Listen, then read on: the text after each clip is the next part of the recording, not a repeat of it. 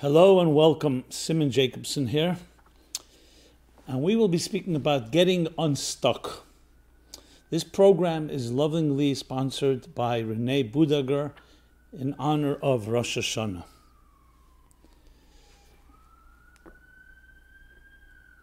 We will be celebrating the new year in just a few days, coming Sunday night.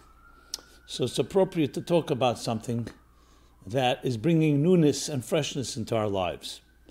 And hence the topic of getting stuck or getting unstuck.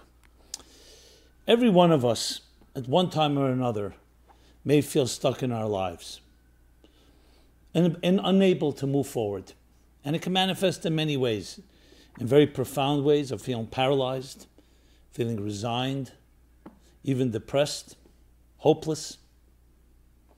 It can take on different shapes more subtle forms where we just feel like we can't move anywhere. Sometimes there's even the cynical attitude that the more that things change, the more they stay the same. We have that attitude. And there are other manifestations that this uh, hopelessness or this uh, sense of stuck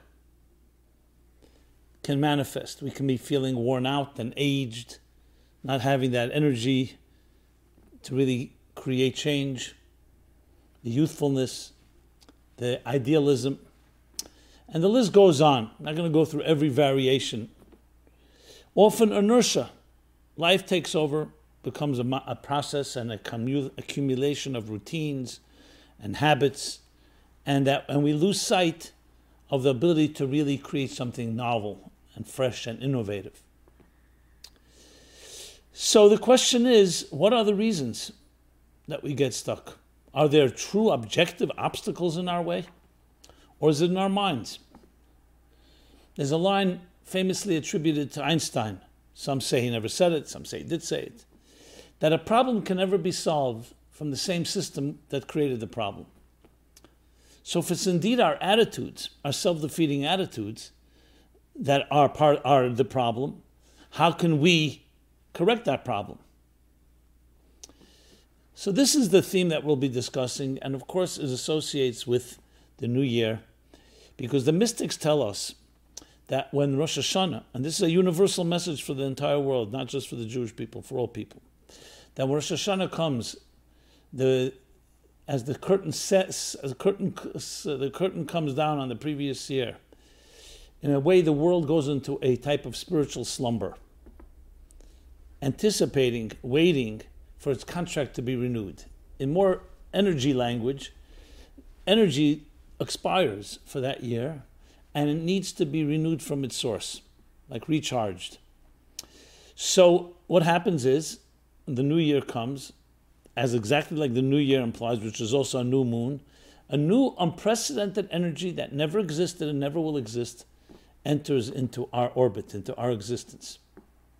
So, in essence, if we were able to just tap into that, that would be the key, the key to our ride to freedom, to find new hope, new possibilities. The problem is, how do we tap into it and not allow our past baggage, our past despondency, that which weighs us down from the past, to keep haunting us and not impeding the flow of this new energy? Which you can really ask all the time, because the fact of the matter is, on a physical level, life by definition is not static, it's mobile. The heart is constantly beating, contraction, expansion. We're constantly breathing, exhale and inhale. And life, by definition, needs constant renewal. So if you think about it, if life is that way on a physical level, what about spiritual life, psychological life, emotional life? Why is it not constantly being renewed? So the answer has to be because it's our, it's us. The energy being renewed, just like the heartbeat constantly beats and and the breath brings in a new fresh supply of oxygen, and the heart constantly fresh and new fresh blood as it circulates.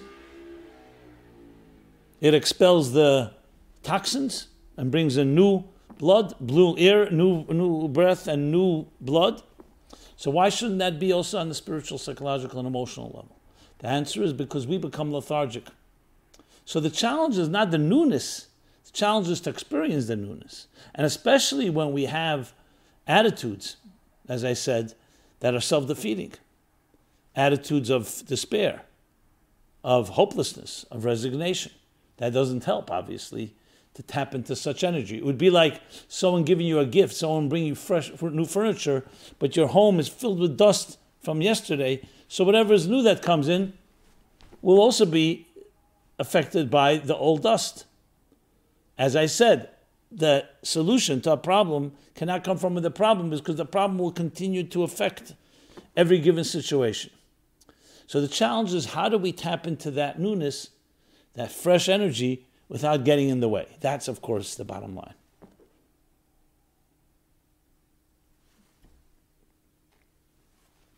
So let's take a twofold approach.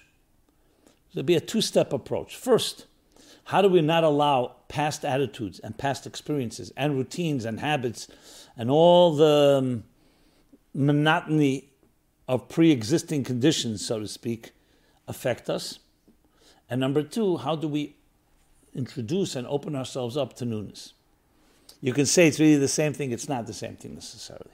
Because even if you eliminate, hypothetically, all the negative attitudes, you still need to be ready to uh, breathe new, fresh air.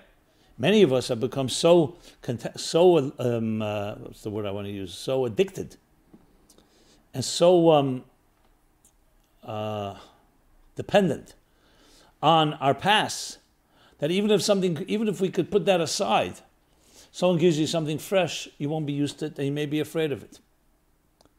You ever see someone, for example, who's not been breathing healthy air for a long time, and then they come to fresh air, they start coughing because they're so accustomed to that. So it is a two a two pronged approach. One is to free ourselves to some extent from past, and two is to acclimate ourselves and prepare ourselves for new.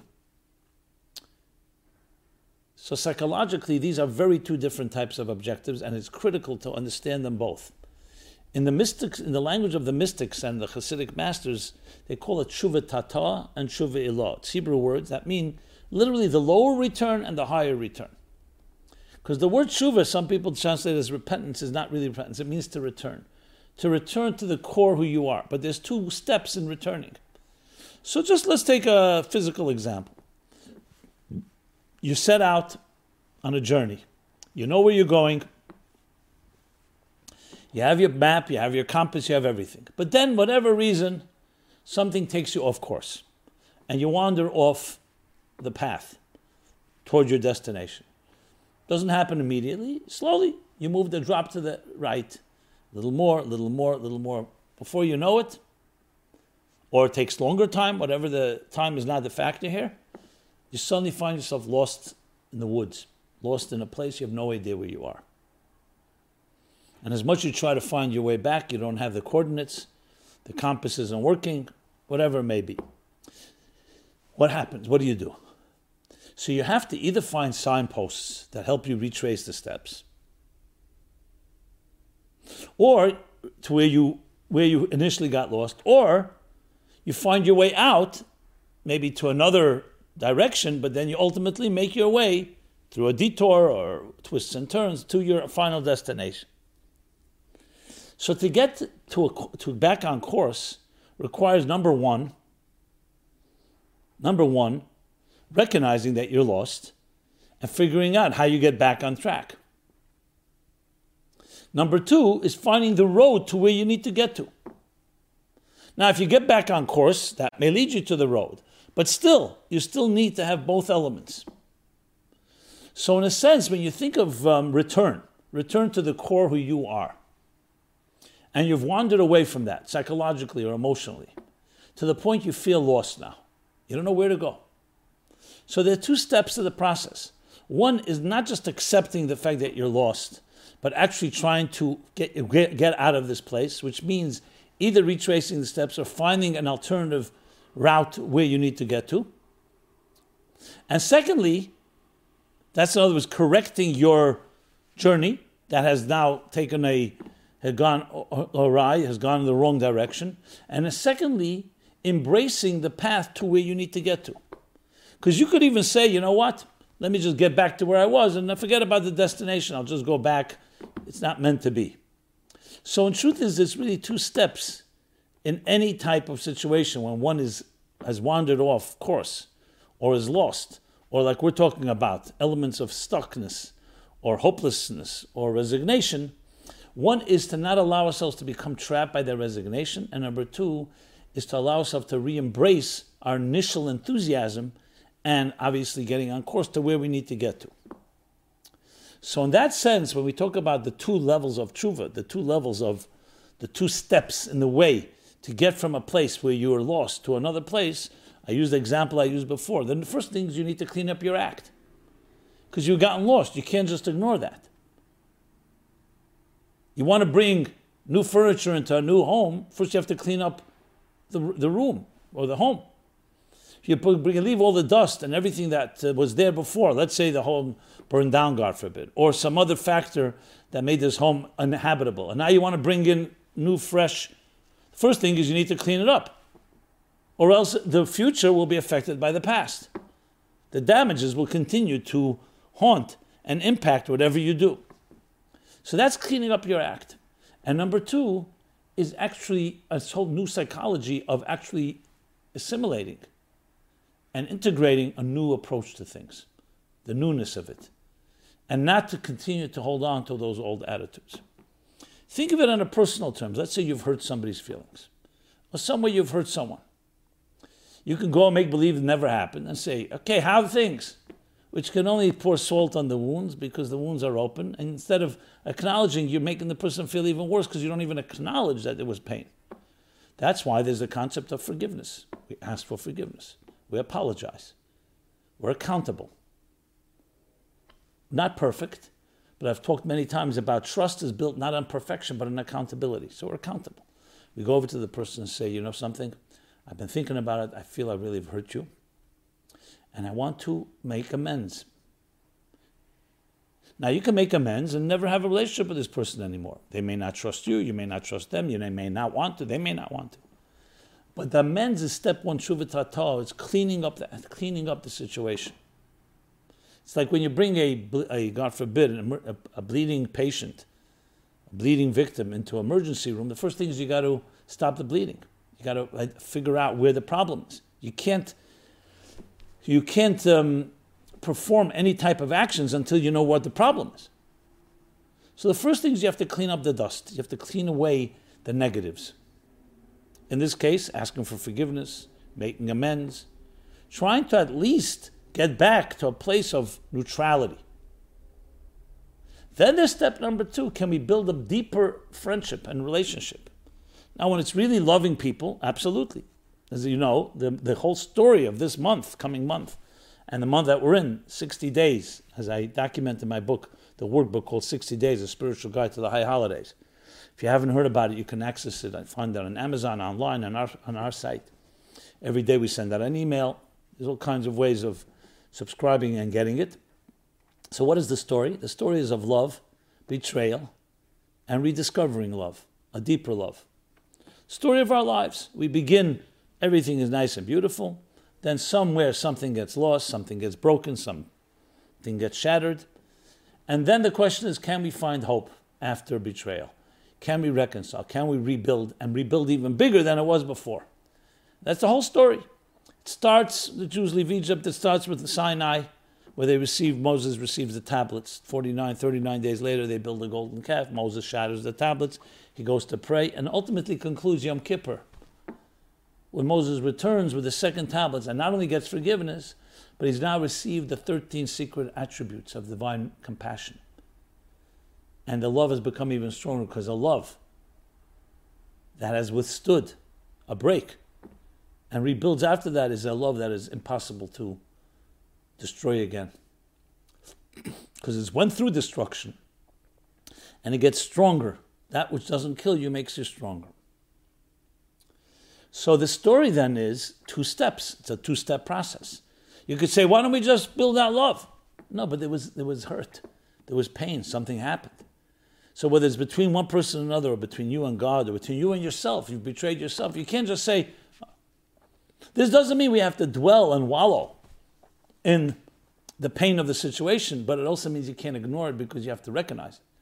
it is like in any given situation, let's just took from a business point of view. Someone says, I'm opening up a business. You have to first study why did other businesses that opened up to serve the same similar need or same mission, why did they not succeed? Why do you need to know that? Because you don't want to repeat the mistakes. You want to avoid them. You want to make sure they don't happen. And then you build properly. So every growth, true growth, requires looking at the pitfalls. That's why you see in every business plan. There's best case scenario, there's worst case scenario. There are the the the, the pluses, and there are the challenges or the difficulties. You must know them all if you really want to grow. So, in the language back to the mystics, there's the lower tshuva, which is if you've wandered off, you've come to a point of hopelessness, of despair, where you feel you're stuck. The first thing, you, the first the step one is figuring out what that stuckness is and doing something about it. And step number two is going to actually bring in fresh air. Now, I will qualify and say there are times you can just like sometimes you can just bring a massive vacuum cleaner and just suck out the dirt or the dust from a house. Yeah, that's possible, but that's a rare occasion and it's an exception. It's simpler and easier is to slowly clean it out and then you can bring in the fresh. So, how does that translate in the language of being stuck and so on? So, going back to the theme, to the point rather, that a solution to a problem cannot come from the same place where the problem. How do we deal with that? So, there's two key things to remember. One way we deal with that is using another Talmudic powerful phrase a person in fetters cannot free themselves. It's somewhat like you can even say is the source of this expression. If you yourself are bound up in fetters, you're bound up in rope, how are you going to free yourself? You need someone else to throw you a lifeline or to help free you. In the context of psychological language, you need some objective perspective. Because you may be looking at everything blindly, and whatever caused the problem will continue to cause the problem. You may convince yourself you're not, and you learn from it, but how do you know? Just as you brought the problem in the first place, maybe you'll bring it again. So the first step is knowing that you need some outside help. That can take the shape of a mentor, shape of a therapist, the shape of a coach, but someone that does not have your subjective experiences where which can be part of the cause of the problem. And it's up to you to bring that person in. The second thing, which is perhaps even more powerful, but can be facilitated by the mentor that I just described, is that there's always newness happening in your life, whether you know it or not. As I mentioned before, just like your heart beats every moment and it's bringing fresh blood and it's circulating whether you're aware of it or not, and your breath, there's also in your psychological, emotional, we'll call it psycho-spiritual makeup, there's constant renewal. There's perpetual renewal. The problem is that renewal is happening in a dimension that you can be completely disconnected or experiencing dissonance. Because the world you live in is about routines and about no renewal, about repeat. That's why you feel stuck. But in truth, when you study and you learn about the nature of the psyche, as we learn about the nature of the cosmos, beneath the surface is constantly brimming new pulsating energy. So you have the situation like I discussed last week, where beneath the Earth's crust, deep inside the core of the Earth, is filled with tremendous energy and power and heat. But then, as we get closer to the surface, the layers the f- cover it up so you don't see it. The same thing is in the soul. Your soul is filled with new energy. But there's the you, the adult person, that is not aligned with that, as opposed to children, for example, who what you see is what you get. Their active soul, their vibrant soul, is acting out in the way they continuously explore and are constantly energetic and they never stop. They're relentless.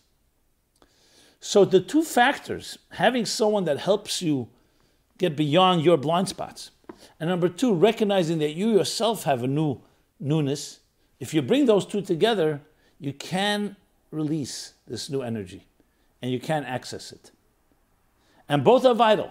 You cannot just say, since I have it within me, let me access it. The problem is you are the part of the problem. You didn't access it till now. Why would you access it now? On the other hand, if you only had a mentor who gave you a whole new perspective and yes, gave you hope and optimism and showed you things you didn't know, but you don't have it within you, then you're riding on his fumes or her fumes. You're riding on their optimism and enthusiasm. You want to ride on your own. That's why these are both necessary. It's like the behavioral helps you access the inner that is really part of your inherent heritage and inherent makeup. I think about it, and it's a it's a it's a uh, remarkable concept. Because number one, it means that you have it in you, and number two, you have someone that can help ignite it or help generate it or help access it, and then you're on your own. It's like uh, when a car battery dies. So you could say, you know what, let me just recharge. You can't recharge. You need another battery to recharge it. But what is it recharging? A battery that works. If your battery is completely dead, no recharging would help, even if it helps for a moment. So here the key is to have some outside force that helps ignite, helps generate. But it's your flame that is generating. The flame of the divine flame is the soul of a human being. That flame is always alive, the pilot flame. But it's so dead, it's so buried within you, you need an outside flame to get it going. And then what's going is not the outside flame's power, it's only igniting that which was always within you. And that's really a, a powerful formula for everything in life. And we do it all the time when we're not subjective. You have a hire a lawyer, an accountant, a consultant, an advisor. You get another opinion. Why? Because those opinions are giving you a perspective that you yourself may not have. But at the end of the day, it's a perspective that helps you see it clear. And then you have that, that, that formidable combination. So, that in a way is the two steps necessary. So, let's now break it down into the two levels of tshuva now. Number one is being able to acknowledge that there was a mistake. Being able to acknowledge is a blind spot, there's some type of uh, setback. Not to dwell there, not to feel guilty, not to feel defeated, but just to be aware. Sometimes we need an outside person that helps us make us aware of that. To the point you realize what the problem is and you don't allow that problem to come in again. You identify it and you make sure to isolate it, you don't make, make sure it does not affect your forward movement.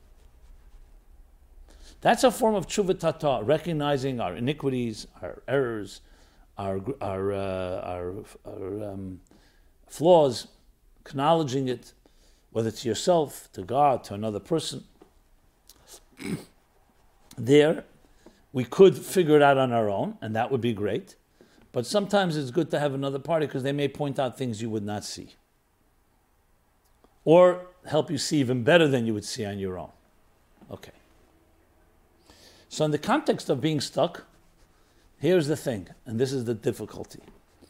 Let's say you go and talk to a friend, and they tell you things. In most cases, what happens is, why doesn't it work? Because you're not really going to listen to them. You hear it, and you're even, you're even sincere in wanting to hear their opinion, but often the trap of your own um, the trap of your own routines and your own blind spots are more powerful. I say this all the time to people come to me for assistance and I see they're blocked deeply. And they say, So, how do I get out of it? So I said, Well, sometimes it's the path of least resistance. If you know there's a problem, and I'm, yes, I'm helping you identify it, but the energy needed to expend and invest in changing is too painful for you or too much. So the pain of staying there, stuck in your place, is less than the pain of creating change you're going to choose the path of least resistance, which means with this, with where you know so much resistance, yes, change would be great, but bottom line is this is where I'm at, and you don't want to change. If you will feel desperate enough, and know that the effort that is needed to change, as how difficult it is, is it's worse to stay in your situation, then there'll be action. I find this in many scenarios. For example, let's talk about relationships. People are dating and they've met many good people, and they just can't find the person to commit to. And the clock is ticking, they get older. And I say, so is having a relationship something optional or absolute? Absolutely necessary. Are you desperate? People hear the word desperate, they run the other way.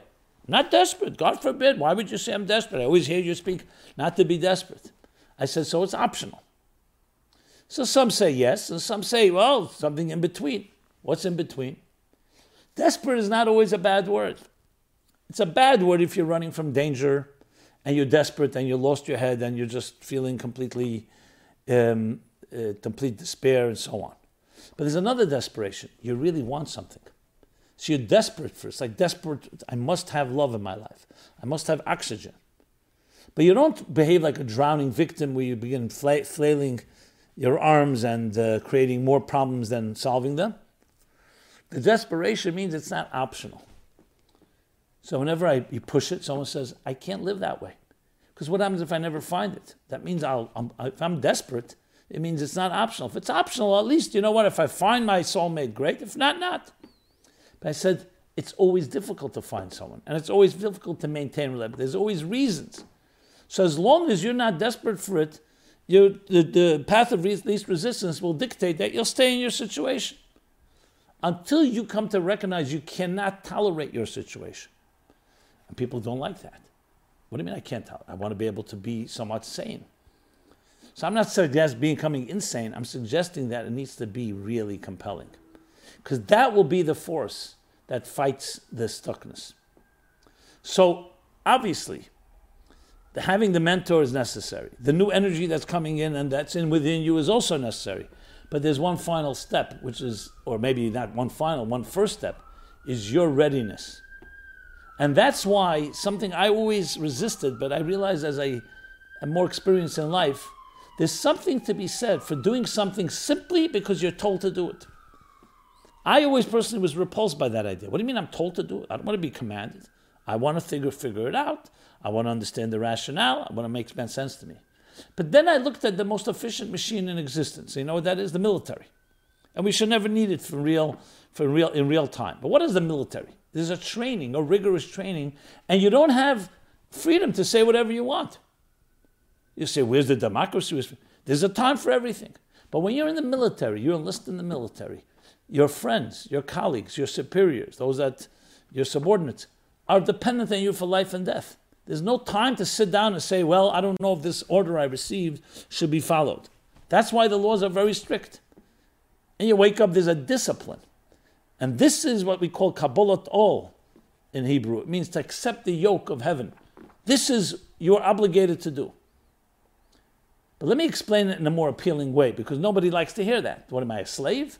What am I, somebody's, uh, even God, we don't want to hear that But there's something to be said because it makes it not optional.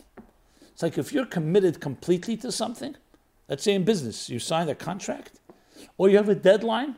I can tell you as a writer, as a speaker, no deadlines, I would never end up doing anything.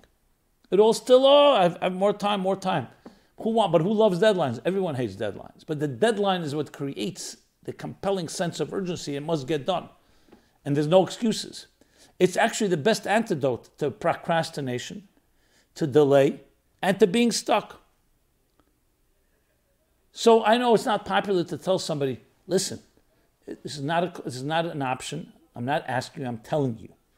You got to get out of your little solitude, your dark place, and come with me to a party. Come to me. I'm not in the mood. I'll be in the mood, I'll go with you. But that's precisely the point. Your mood is part of your problem and the problems are never solved by the, pers- by the situation that caused the problem. So there's much to be said about following orders. Now you'll say, who do I follow? I could get myself into trouble. Obviously, you have to follow trust a trustworthy person. They have to prove themselves. It may take time. But once you do, you don't want to have options. So it's more than just a mentor and a guide and a coach. it's actually someone who can tell you, I love you. I'm your friend. You have to get out of this situation. A new year is coming. You must do something new. So that type of, let's call it, um, I guess, aggression. I don't like that word actually. It's not a good word. That type of relentlessness, relentless pursuit that you must get something done. You know, that's why you find in Jewish thought, Shabbos is coming. It's not optional. You have to do it. Rosh Hashanah is coming. So in a world like ours, when you people don't have personal relevance, they say, "Why do I have to do it? Who needs it?" But if you can appreciate what it does for you, and then you have the additional element, this is a command, this is something you must do, it's a mitzvah, you have to do it, that can be the factor that pushes you from your path of least resistance of being stuck to a path of getting out of being stuck. So, really, I introduce now a third thing something that pushes you that compels you to make a move. The mentor provides the objectivity and the perspective. And then, of course, the third component is that you have it within you, you're just not aware of it yet. That's the most beautiful part because once you force yourself, so to speak, or you're forced to, or compelled to, then suddenly that energy begins to flow. And you realize that's always what it's always something I always wanted. I just was not aware, or I was afraid, or I thought that it's too difficult.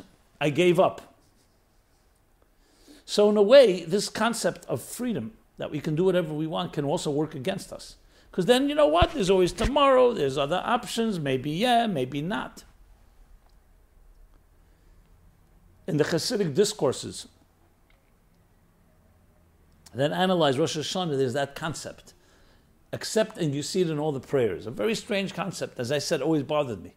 We accept the sovereign, the sovereignty of God as king. Now we know kings don't leave us uh, with a good taste in our mouths. Kings, monarchs were abusive, despots, brutal at times. They controlled monarchs. Once in a while, there may have been the compassionate, benevolent despot, but usually not necessarily.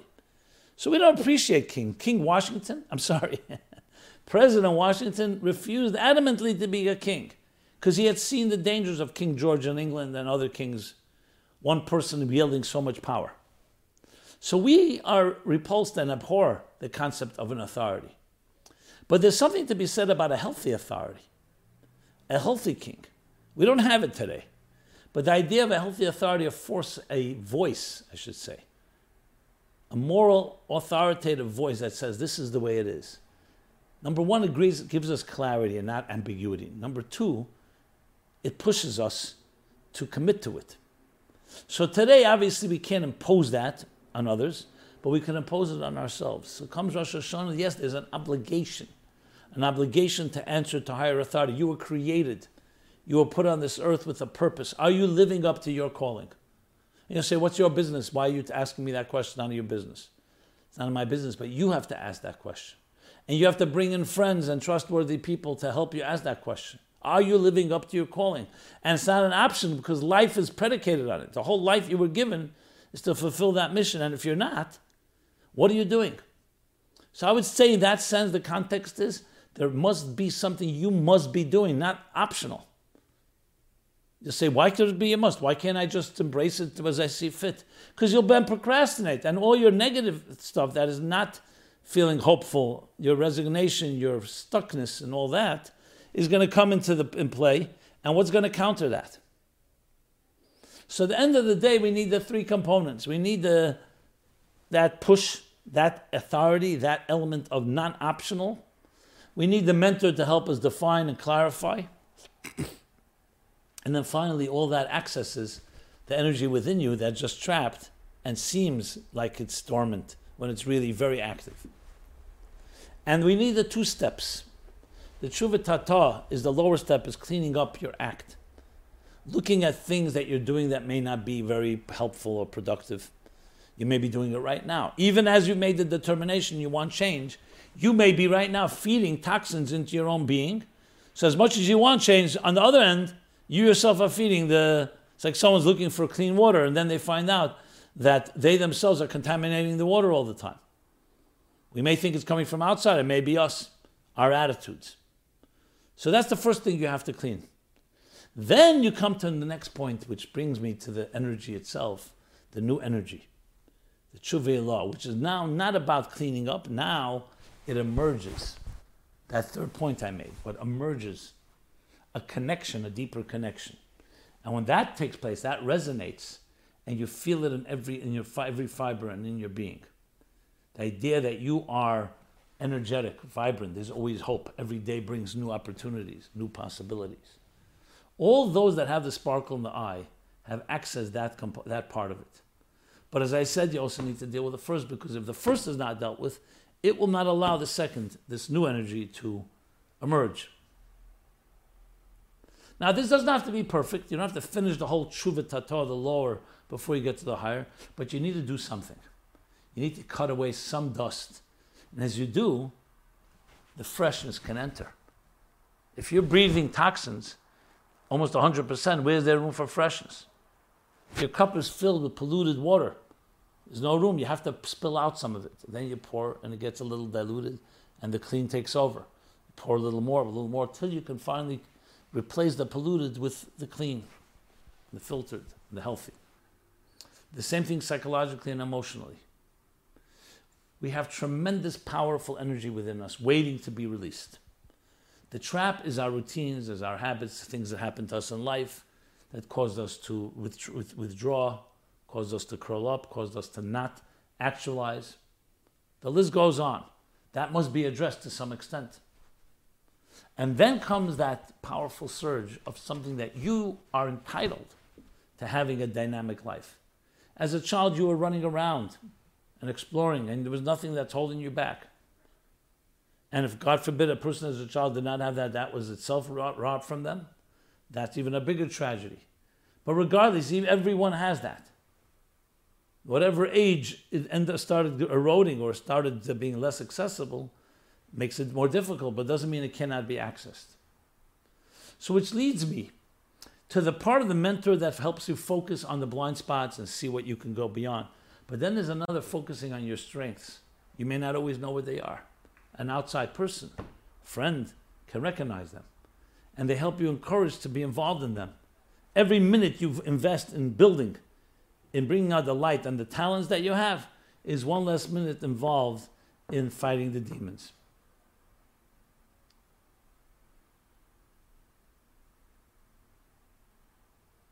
So we have here a series of tools that can help us as we enter this new year, and the new year presents a unprecedented energy, as I said, that never was and never will be.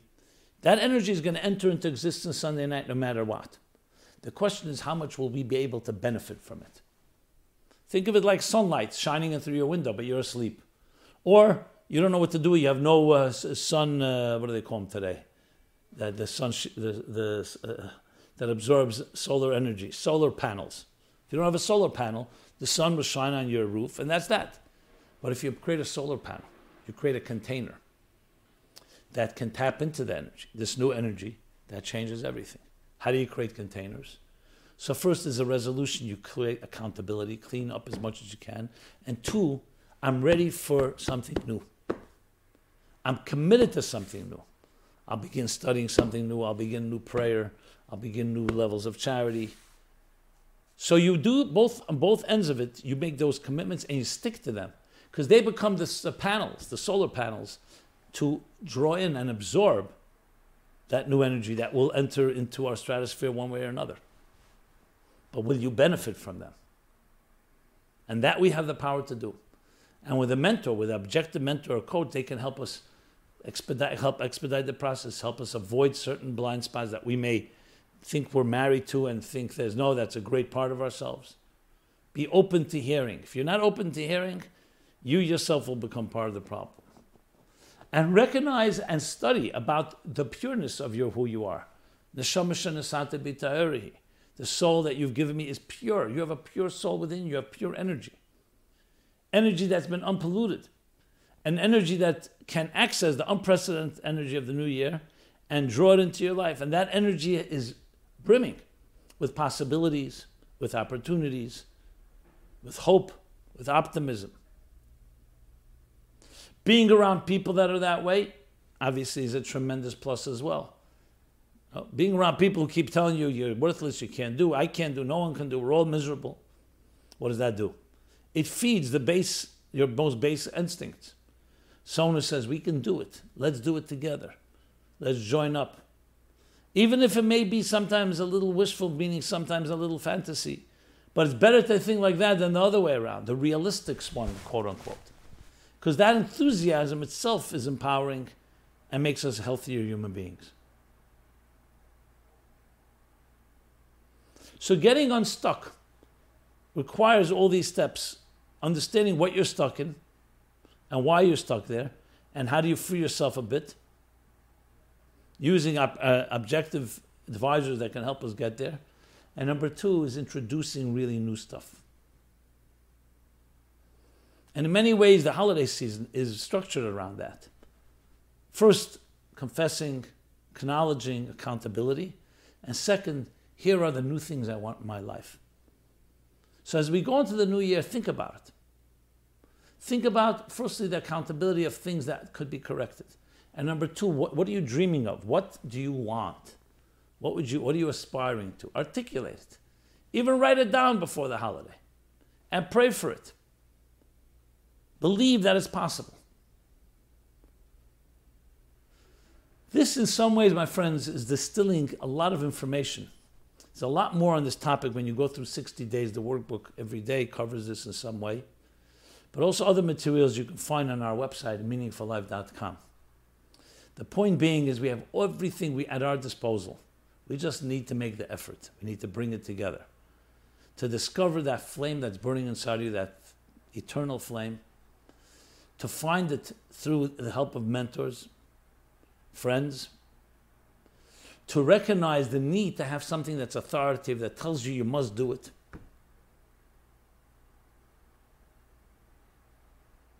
And the process of the two step prong process, the two tier process, cleaning up and bringing in the fresh.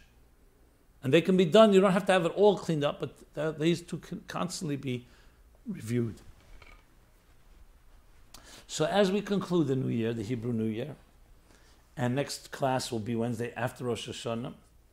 I want to wish all of you a very blessed new year, to be written and sealed in the book of life, a year blessed with children and grandchildren and health and abundance in our livelihood and expansiveness in all these areas. All these things designated in the new Rosh Hashanah, the new year. And like the word Rosh Hashanah, you ever think why it's called Rosh? the head of the year, not just the beginning of the year. Because, like a head, the head is the central nervous system, the central engine room, control center of the entire body. So, Rosh Hashanah is also that. It's a control center. So, the resolutions and the things we do in Rosh Hashanah, like it's like working on the head, will then spill into the rest of the body, all the limbs of the body, meaning all the years, all the days of the year. Take on new resolutions in good things in studying about yourself, about God, about the purpose of life, in praying and molding to the higher presence in our lives, and actions. Actions, to bring it all into action. You introduce new things in those areas, new, the new energy that's within you, and that is renewed on Rosh Hashanah in a completely unprecedented way, will begin to manifest. And you don't have to always wait till it's all cleaned up. I gave the comprehensive way of doing it. That's always best. But whatever you can do in any of these regards is vital. A little accountability, a little fresh commitments. And you'll be surprised how quickly you can introduce a whole new way of life because you're doing this deliberately, conscientiously, and thinking about it. It's not just happening. That has tremendous power. So, everyone be blessed with this year. Very blessed year. It's an honor, as always, to speak to you, to teach, to communicate, to commune, to collaborate. And I welcome all your comments and questions and suggestions and rebuttals. This is a synergy. Greatest gift is to be able to be part of the synergy of the life story, our, our narrative that we all relate. And then we, we intersect, we become part of each other's narrative. It's beautiful. I become part of your story, you become part of my story. That cross pollination has tremendous synergetic power. As I said, it helps each other, and we help each other. And, and, and it's greater than the sum of the parts. Because when two people lift something, they can lift more than the total of each one separately. If one person can lift 100 pounds, the other one 200 pounds, together they lift more than 200 pounds. Because there's some invisible synergy that happens when we join. And that's what we do now. We join together like we read in the verse in the Bible and the Torah this week, Atem Nitzavim. You stand, you stand upright like a king and proud. All of you together, from the leaders to the water carriers and wood choppers, all stand as one on Rosh Hashanah Hayom, which is refers to Rosh Hashanah today. It's a uniting force that creates harmony within diversity. We each complement each other and we each have something to contribute. Everyone be blessed to fulfill your calling in all these ways possible. Get yourself unstuck. The time has finally come. And to reach new heights, climb new ga- uh, ga- uh, reach new heights, conquer new horizons, unprecedented ones, with all the blessings of this year. Thank you very much, everyone. Have a very good, happy New Year.